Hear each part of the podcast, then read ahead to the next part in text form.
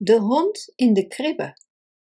Een hond die lag te slapen in een kribbe gevuld met hooi, werd gewekt door het vee, dat moe en hongerig binnenkwam van het werk in het veld.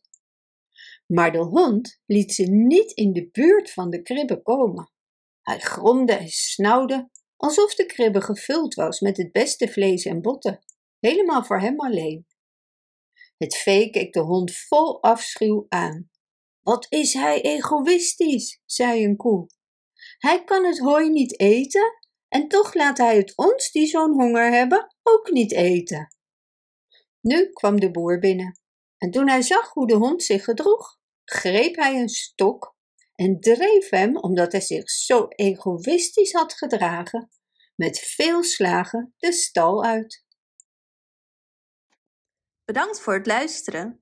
Wist je dat je dit verhaal ook op onze website ririro.com/nl kunt lezen, downloaden en printen?